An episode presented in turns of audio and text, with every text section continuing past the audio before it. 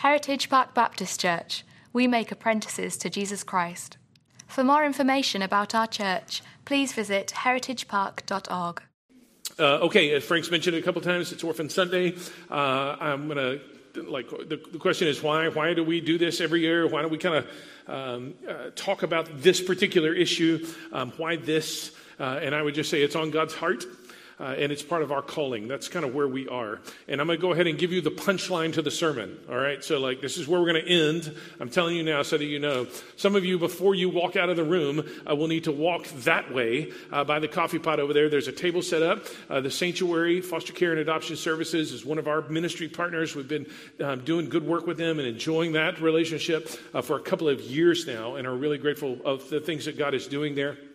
And uh, Gracie, Gracie, wave for us. Uh, Gracie's right over there. She'll be at that table, and some of you will need to, before you walk out of here, stop by, get some information about what it looks like for you uh, to take the next step, and to uh, for you yourself um, to rally to the cause uh, of the orphan and uh, taking care of those who cannot take care of themselves. So here we go, James chapter one. If you've been keeping score at home, you'll know that we skipped this passage a few weeks ago, and now we're coming back to it, and you'll see why momentarily.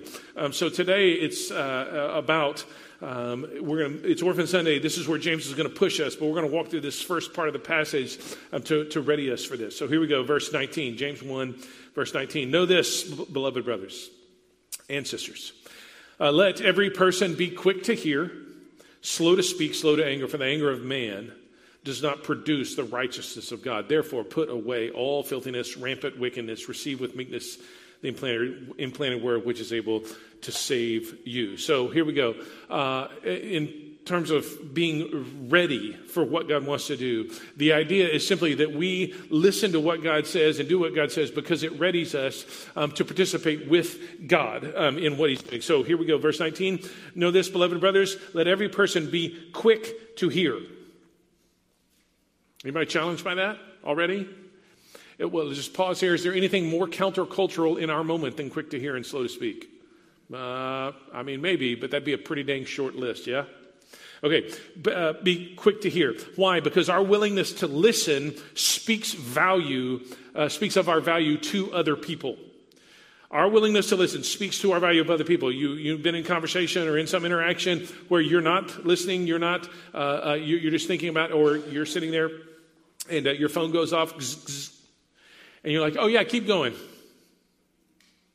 Yep, yep, mm-hmm, I'm listening. Our willingness to listen speaks to our value for other people, and, and it, to be quick to do so, I think, uh, talks about their priority.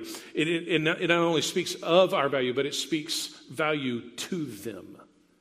And secondly, be, be slow to speak. Quick to hear, slow to speak. Why? Because slow to speak ensures um, that we hold value for other people. It ensures the value that we hold for other people and furthermore certifies our value to them. Again, you're in conversation or uh, they're telling you something, and if I'm gearing up to respond to them, to tell my part of the story, to bring the conversation back to me and the topics I want to talk about or whatever, and I'm going to jump on, on top of them, I'm going to, uh, you know, kind of verbally rearrange this moment right here, that is not what we're talking about here slow to speak. That ensures that we hold value for other people and it, it certifies the care and the value that we hold for them. And again, I just point out could anything be more countercultural than those two things right now? Here we go. Um, last part of this and slow to anger. Why? For the anger of man does not produce the righteousness of God.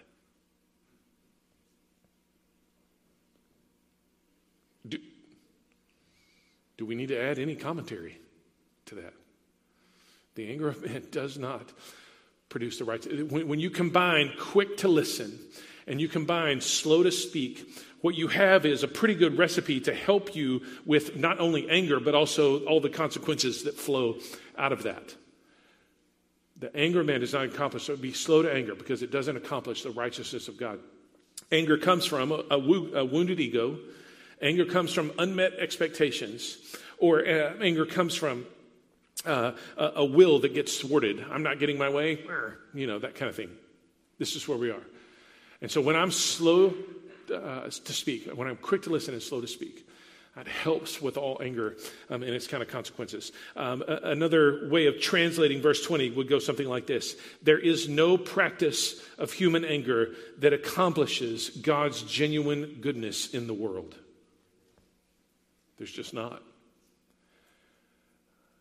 Question is, well, what do we do about righteous anger then? I mean, shouldn't we get kind of fired up about certain things? Absolutely, we should. But righteous anger is not about me. Have you ever noticed this? Like when these kind of righteousness is about caring about others and what's happening to them, specifically caring about the things that God cares about as other things are happening to them. And it's never about me. Um, fearful anger is what gets self protective.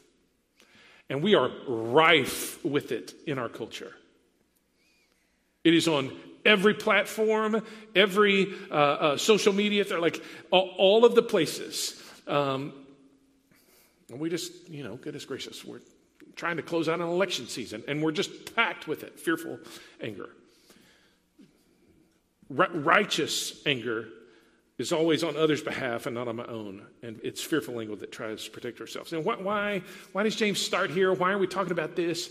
Uh, because everybody, um, there's a group of uh, us that meets at 8 o'clock um, on Sunday morning to pray for all of us as we gather this morning. One of the guys and I were talking this morning. He said, Man, everybody wants revival, right? And, and they say, Hey, listen, when revival comes, call me. I'm coming. But the kind of revival, the kind of renewal that God wants to bring starts where? In this, this square foot that I'm standing on right here. It starts right here. And so, the renewal that we want, the revival that we desire, the things that we want God to do, why? Because if we rid ourselves of these kinds of things, then we are readying ourselves to, for God to do the things that He wants us to do. If, if we are willing to set aside these things, if we're willing to be quick to listen, slow to speak, slow to anger, and set aside some of this kind of faux outrage um, that makes our culture go round and makes our economy at times go round, um, if we're willing to set that kind of stuff and live counterculturally, then guess what? Revival can really come. Renewal can really come. The things that we want to see God do in the world can come, and it will start on this square foot. This one right here. Ridding ourselves is actually readying ourselves for God to use us. That's why we start there. I, I actually read it this morning in my own uh, just personal reading. This is Psalm uh, 81, and I, I just, it was a very late ad. Um, so let me read it to you here. Psalm 81, verse 8. Hear, O people, while I admonish, uh, while I admonish you, O Israel, if you would but listen to me. Quick to listen. There should be no strange God among you. You shall not bow down to a foreign God, for I am the Lord your God who brought you up out of the land of Egypt. Open your mouth wide, and I will fill it. To put it another way, it's the empty hands that God entrusts things to. I have to rid myself in order to ready myself for what God wants to do. And that's why he says back in James chapter 20, uh, 121, put away filthiness and rampant wickedness. The kind of filthiness and rampant wickedness that's associated with anger.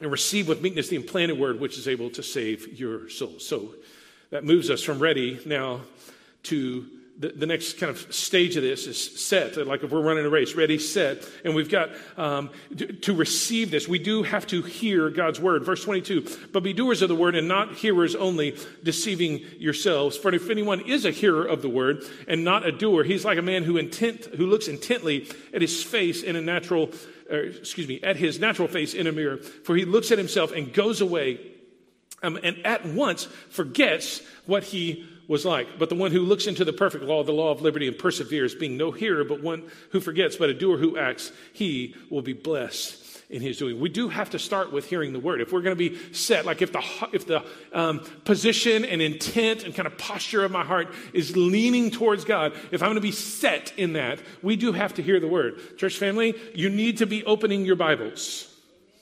Be a person who is marked by, saturated with the scriptures here. Be a person that, that this stuff kind of flows into.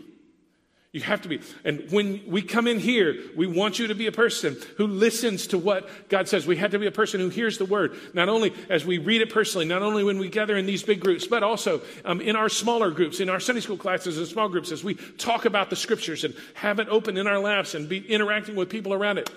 These are the kinds of things that we're talking about. You have to be a hearer of the word. Part of the problem is that we're quick to hear everyone but God. And sometimes the volume of all of that gets so loud that you're not sure you could hear God at all. Hear God's word. Secondly, as you can imagine, do God's word. But be, so not just receiving uh, this word with meekness, but uh, verse 22 be doers of the word and not hearers only. Be doers of the word and not hearers only.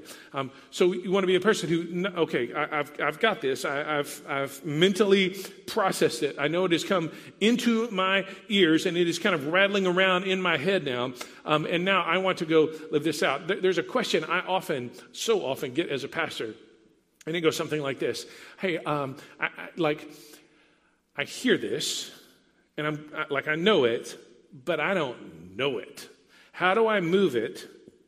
From up here to down here? How do I go from mentally assenting to the reality of this to experiencing this as a part of my life? Uh, what's the answer to that? Well, how do I translate it? There's two ways that the Bible consistently points to. I'll just highlight them both. One of them is highlighted here. I'm saying the other one just so that you know. One is to sing it.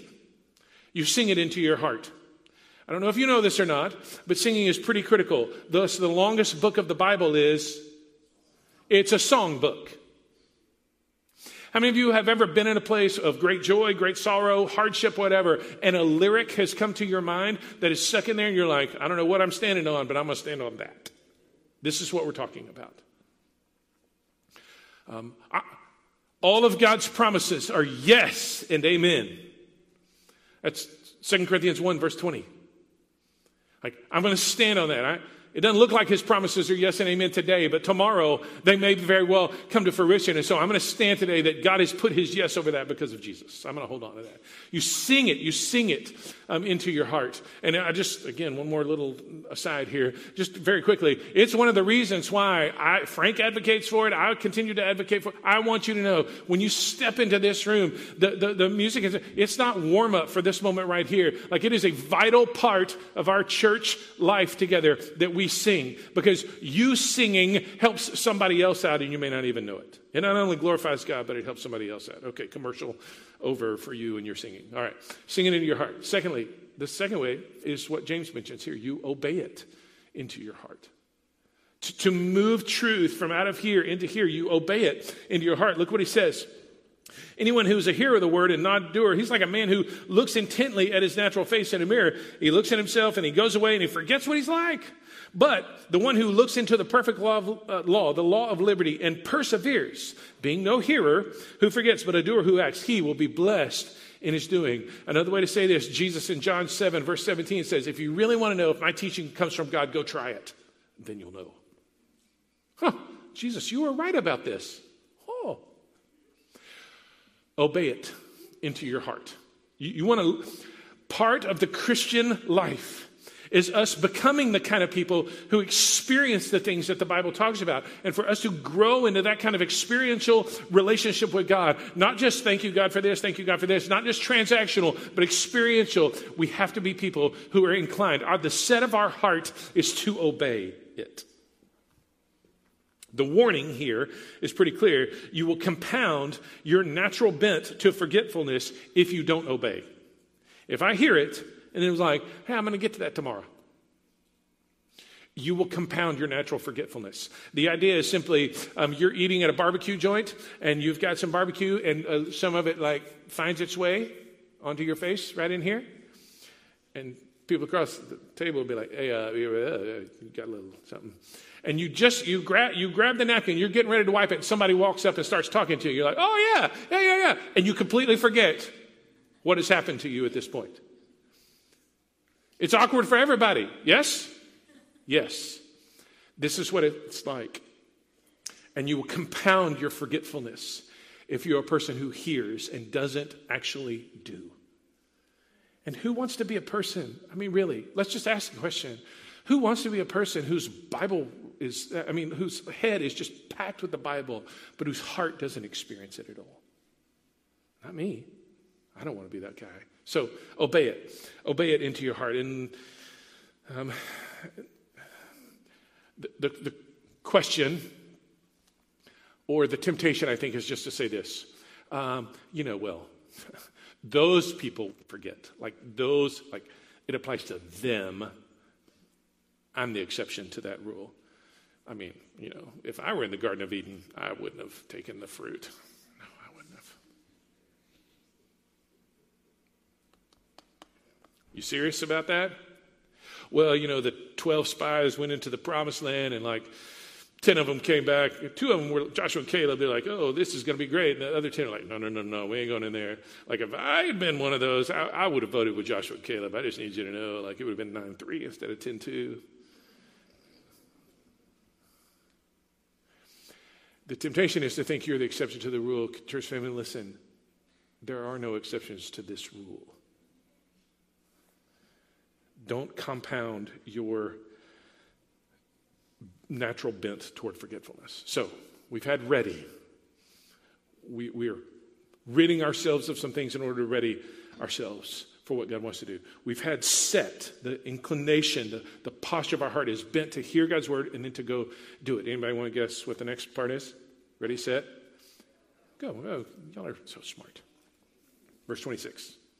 If anyone thinks he's religious and does not bridle his tongue but deceives his heart, that uh, person's religion is worthless. Can we just pause and say this? Uh, that here again is James talking about our communication. So we've done it chapter 1, chapter 3, chapter 4, and chapter 5. It seems like it's fairly important um, to him. So there is a kind of religion that is worthless. And what is that kind of religion? It is the kind of religion that does not actually make a difference in people's personal lives or in their lives as they relate to the world around them. Some might even call it the private religion. Like you hold on to it as if it's some memento and make sure that it's on your shelf so that you can talk about it like when it's convenient to do so or when somebody points it out. But, but what you don't do is actually let it make a difference in your own life or in the lives of those around you. That's what he's saying. This kind of person their religion is worthless. And what does it say specifically about them? That they deceive their own hearts about this. Like it's one thing to buy into the lie, it's one thing to buy into the deception when it comes my way from somebody else. It's a whole different thing to lie to myself.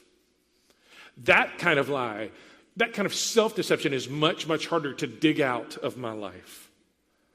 And some of you, some of you have lived with this. Like you, you've lied to yourself and made much more of yourself than you should have or you've made much less of yourself than you should have. Either way, that, that lie that is self deceptive is much more difficult to dig out. There's a kind of religion that's worthless, the kind that doesn't make a difference. It's more like a museum piece than anything else. But there's also a kind of religion that is worth everything. Religion that is pure and undefiled before God is this to visit or to watch over, to keep an eye on uh, orphans and widows in their affliction or in their distress, and to keep oneself unstained from the world. This is the kind of religion that is worth everything. Why? Because it puts us in the flow, it, it puts us in the story that God is telling in the world, and He's inviting us uh, to be a part of that. So I just note a couple of things here as we. Um, as we move to this really important verse, this is the ministry of the Spirit. What do you mean by that? Well, to keep oneself unstained from the world. What is the stain of the world? The stain of the world is when I live with a kind of selfishness and hypocrisy. And the Spirit of God will not tolerate that. Like he, he, will go to work. I am not my own. I am bought with a price, Paul said in 1 Corinthians 6. So something in me is going to give. Either I'm going to live as if, as if I'm my own person, or I'm going to surrender to the Spirit of God, and He's going to go to work to be about transforming my life. This is what He's talking about. And to keep oneself unstained from the world is to keep oneself um, out of the selfishness and hypocrisy that seeks its own end and gives glory to God uh, hypocritically. Instead, we're being transformed, and the Bible calls that pure and undefiled. What we have in that moment is that God has invited us into the ministry that He has provided for us. How, how did He go about making us pure and undefiled, to, to keep oneself unstained. He, he brings this about in the Spirit, and He's inviting us into that. Hey, I've done this for you. Now, I want you to be a part of this. And then, we get to then invite others into what we have been invited into. By, by looking over, watching out for widows and orphans, we are a, a part of the story that God is telling, unstained from the world unstained from the selfishness, unstained from the hypocrisy, yes, being changed. And here's what's true is that we not only experience by, by, our ministry um, to, to those who cannot take care of themselves, specifically orphans here, we are not only experiencing God's grace in a deeper way, and you ask anybody in here who's walked in this particular area of orphan care, foster parents, and others, they, they have testimony of how they know God better. They have experienced great, the grace of God in different ways because of their obedience here. We not only are experiencing this in different ways, but also we get to be a part of extending that grace to those who are in need. We invite others into what we have been invited into, and we make sure that they know that they are seen, know that they are not passed over, know that they are not beyond the pale. It's the ministry of the Spirit. But it's also the history of the people of Jesus. I mean, right here, this is like first century stuff. Remember, James is the little brother of Jesus, and what is he saying? Hey, you need to watch out for, keep an eye on uh, these, these orphans here. And, and we can just talk about it from the present day backwards, okay? So let's talk about it just within our own church family. Multiple adoptions this year, where we, um, as a church family, got to celebrate how God has been at work and what he has done in families. And we could have made a video um, with that same song a while ago. We could have made a video of the things that we, as a church family, have seen just this year. There, there's a judge who looked at um, one of the kids who was adopted and said, Hey, what do you think? And the kid goes, I love my mom and dad. And the whole place was like,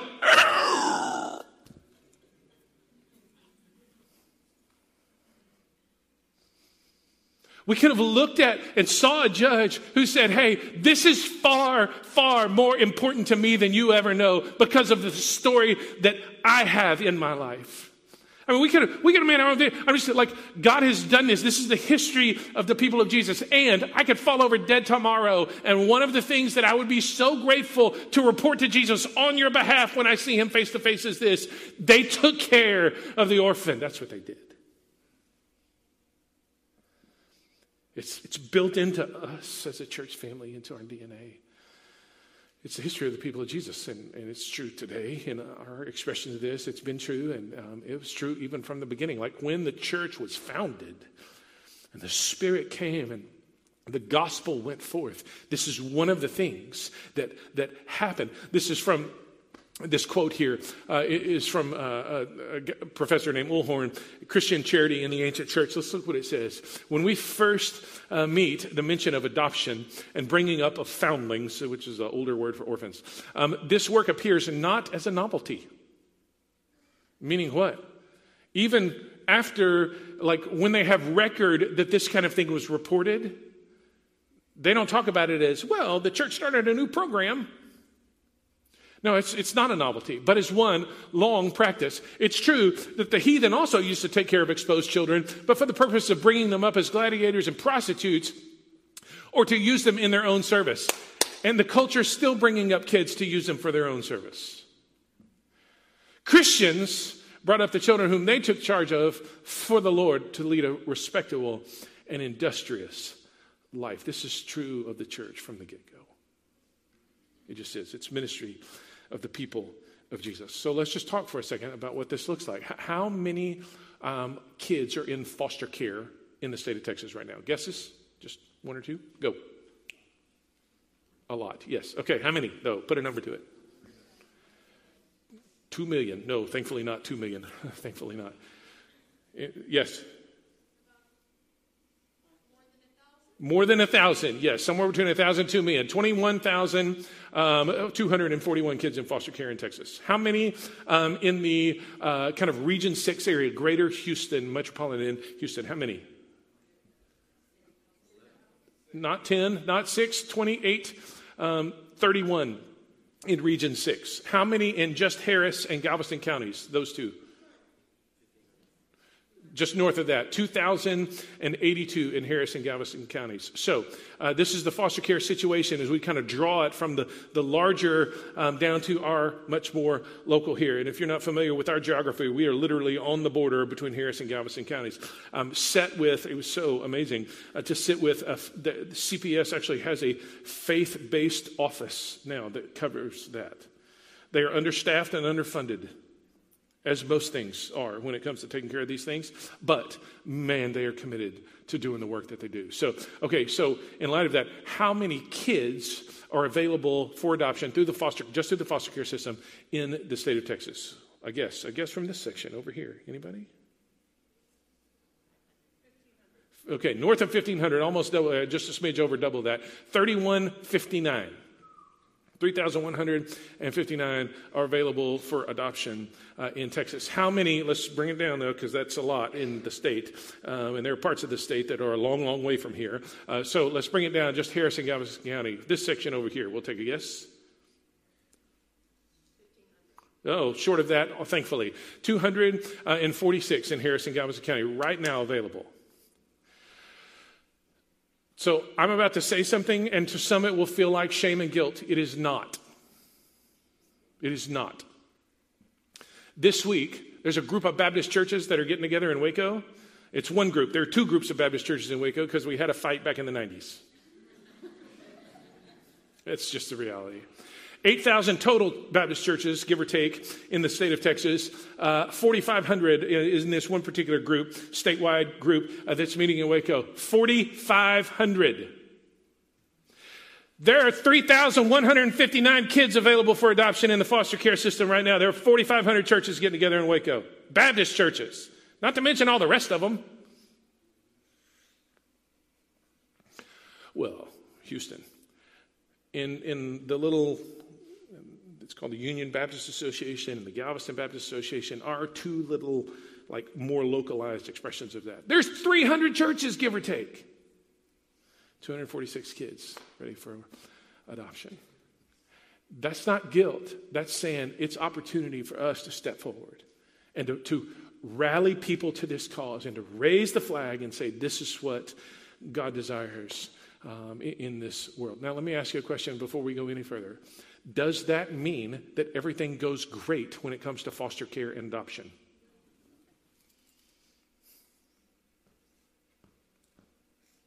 There are stories in that section, and there are stories in this. I'm looking at faces in this section, and there are stories in this section, and there are stories in that section. All of which can say, man, the system.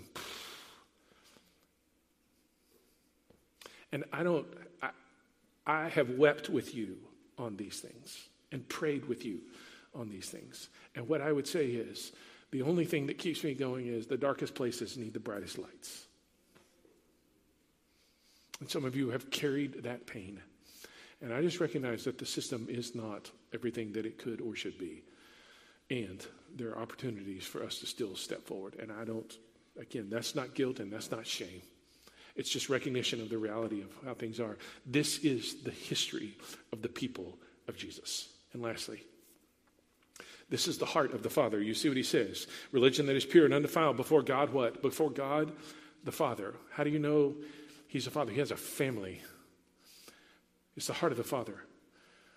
Uh, our culture treats kids as either idols or irritations. God thinks they're awesome. Amen. Created in God's image, destined for purpose in eternity. Jesus died for them. Kids are neither irritations nor idols, they are valued by God. And this is the heart of the Father. And it, it, I mean, He not only is looking at us and advocating for them in this moment, not only saying, hey, my people, my family, pay attention because there's family business that we need to do. He not only advocates for them, but he also acts on their behalf. My wife and I consistently say, um, as, as um, parents who have adopted and parents who have been in the foster care system. We have not seen God move um, in other areas of ministry like we have seen Him move regarding um, adoption and foster care. We just haven't. Like, we have seen God rip things apart and just show off. He'd be like, oh, oh, oh, hey, they're getting on my agenda. Come, come, here, come here. Get, get that down there right now. That's what they need. I didn't clear this with them, so I won't mention their name, but um, if I did mention their name, you would know. Uh, there's a family that most of us know and love who's going through an adoption process overseas. Uh, overseas adoption is a completely different ballgame, man. It's, it, for them, it's about 40 grand. That's a lot. That's a lot of money. Um, and all along the way, they're like, okay, Jesus, we're going to trust you with this, and we're ready to fundraise, we're ready to work, we're ready to live without, we're ready to do it. We'll sell, you know, I don't know what all we'll sell, but we'll sell some stuff and it, like whatever we need to do to make this happen. And uh, all along the way, God has just provided and provided and provided and provided. He's just done and done and done and done. It's been good. Uh, and they were at the point where uh, they were looking at about an $18,000 shortfall. And they're like, well, here's what we're going to do. We're going to sell some t shirts. And they went to family camp. Many of you uh, know we, as a family, go to family camp every year. They go to a different week and are just a part of that. They're telling this story. And um, at the, uh, that was on, tell the story on Monday. On Friday, a, a family walks up to him and goes, hey, uh, can we talk to you for a second? Yeah, we're so excited for you and the adoption. So great, fantastic. I want you to know that we're in the commercial real estate business and God has been very, very good to us. And every year we set aside a percentage of how good God has been to us uh, to fund um, adoptions for others. And we want you to know that we've prayed about this this week. We want you to know that we want to give the money that's in that account to fund your adoption. Does anybody want to guess how much money was in the account and how God had been good to them? How many? $18,000. And God just like, hey, watch this. He just rips it open. And the Bible says he has a, a cattle on a, th- he owns a cattle on a thousand hills. He's like, hey, hey, you angel, I need a couple cattle sold. We got to fund this rest of this thing. Let's make this magic happen, okay? He not only advocates on their behalf, looks at us and says, Hey, you watch over them. But then he steps in and goes, Oh, well, look at my people doing what I asked them to do. Watch this. I'm going to bless a commercial real estate developer so that he can bless a family. Oh, yeah, they live in different parts of the state. They don't see one another but six days out of the year. Watch this. This is the heart of the Father. So here's, here's where it ends for you and for me. Just these four questions. What is your next step? Like, I mean, that, that's the question, the big question. What is your next step? Here's four possibilities. Number one, uh, should you think about what it means to um, step into foster care um, certification to be a babysitter or to do respite care. Babysitter, you just watch for a certain amount of time. Uh, respite care is overnight. You're babysitting overnight, basically, uh, for families to be able to uh, get away or go to a wedding or whatever things. So, uh, babysitting and respite care. Um, you think to yourself, well, I'm a good babysitter right now. Why do I need to be certified? Because the state doesn't allow just anybody to babysit. And that's probably good. So you have to get um, certified to do so. Um, there is a training at the sanctuary um, at their offices. It's coming up um, after the turn of the year, uh, January, late January, early February. Um, they're right across from uh, JSC. Um, you can drive over there, uh, sit for a while, and, and go through that and be a part uh, of this. You can answer that question. You just, uh, here in a minute, you make yourself right this way, have a conversation with Gracie. Second question. Some of you may need to go, you know what, that's, that's not for us. We need to go ahead and take an additional step uh, to be foster parents. None of this is easy. None of it is easy. But it may be something that you need to do if this is your next step. Thirdly, some of you uh, may need to step into the world and just go, you know what? I, I know that we need to expand our family, and we're going to do so via adoption. Can we adopt? If we have conversations, you can have conversations what that looks like domestically uh, with Gracie. Uh, um, as soon as we're done here, if you want to have conversations about what it looks like internationally, there are other resources available, including me and my family and others in here who have adopted uh, internationally. And lastly, and this everybody can say yes and amen to. Uh, is there, uh, what, what would it look like for you to be the prayer and resource answer um, for parents? What would that look like? What would it look like? What, what would it look like for you? Well, oh man, I heard that uh, uh, you know one of these families got. I'm praying for them. I call them up. Hey, what do you need? Size two. I'll be there. Give me 30 minutes. Target's right down here. I'm just making a quick stop. And yes, there's all sorts of construction on I 45 right now. I'm going to go the back way. So that's why it's going to take me a little bit longer. What does it look like for you to be prayer and resource support um, for parents? What is your next step? And then how will you see God move in light of that? I'm going to pray. We'll have a song of response, and then uh, when you're ready, you can make your way uh, to that table and have a conversation. Would you join me, though, to pray? Um, Father, thanks for um, giving us this opportunity here uh, to speak about this issue. And really, that, that's a misnomer. It's not an issue, it's your heartbeat. And so I pray, Father, that you would um, be at work here to accomplish in us and then through us what you want to. If there are things that we need to kind of rid ourselves of in order to be ready, please help us with that. Put your spit, um, finger on that and uh, let the pressure remain until we're ready to deal with you about that.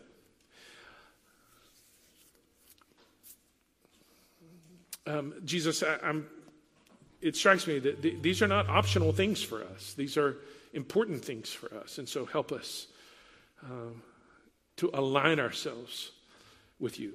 And I pray, Father, also over every person here uh, that they would hear your heartbeat in this and they would be willing. And I mean, even today, to, to step into the things that you desire. Make it a part of their life, make it a part of their story, whatever that looks like, at whatever level but do it because of how, how you have worked for us and in us. Help us to be a part of the religion that is worthwhile, pure and undefiled. Thank you, God, for the stories that come out of these people. Yeah, and there's pain.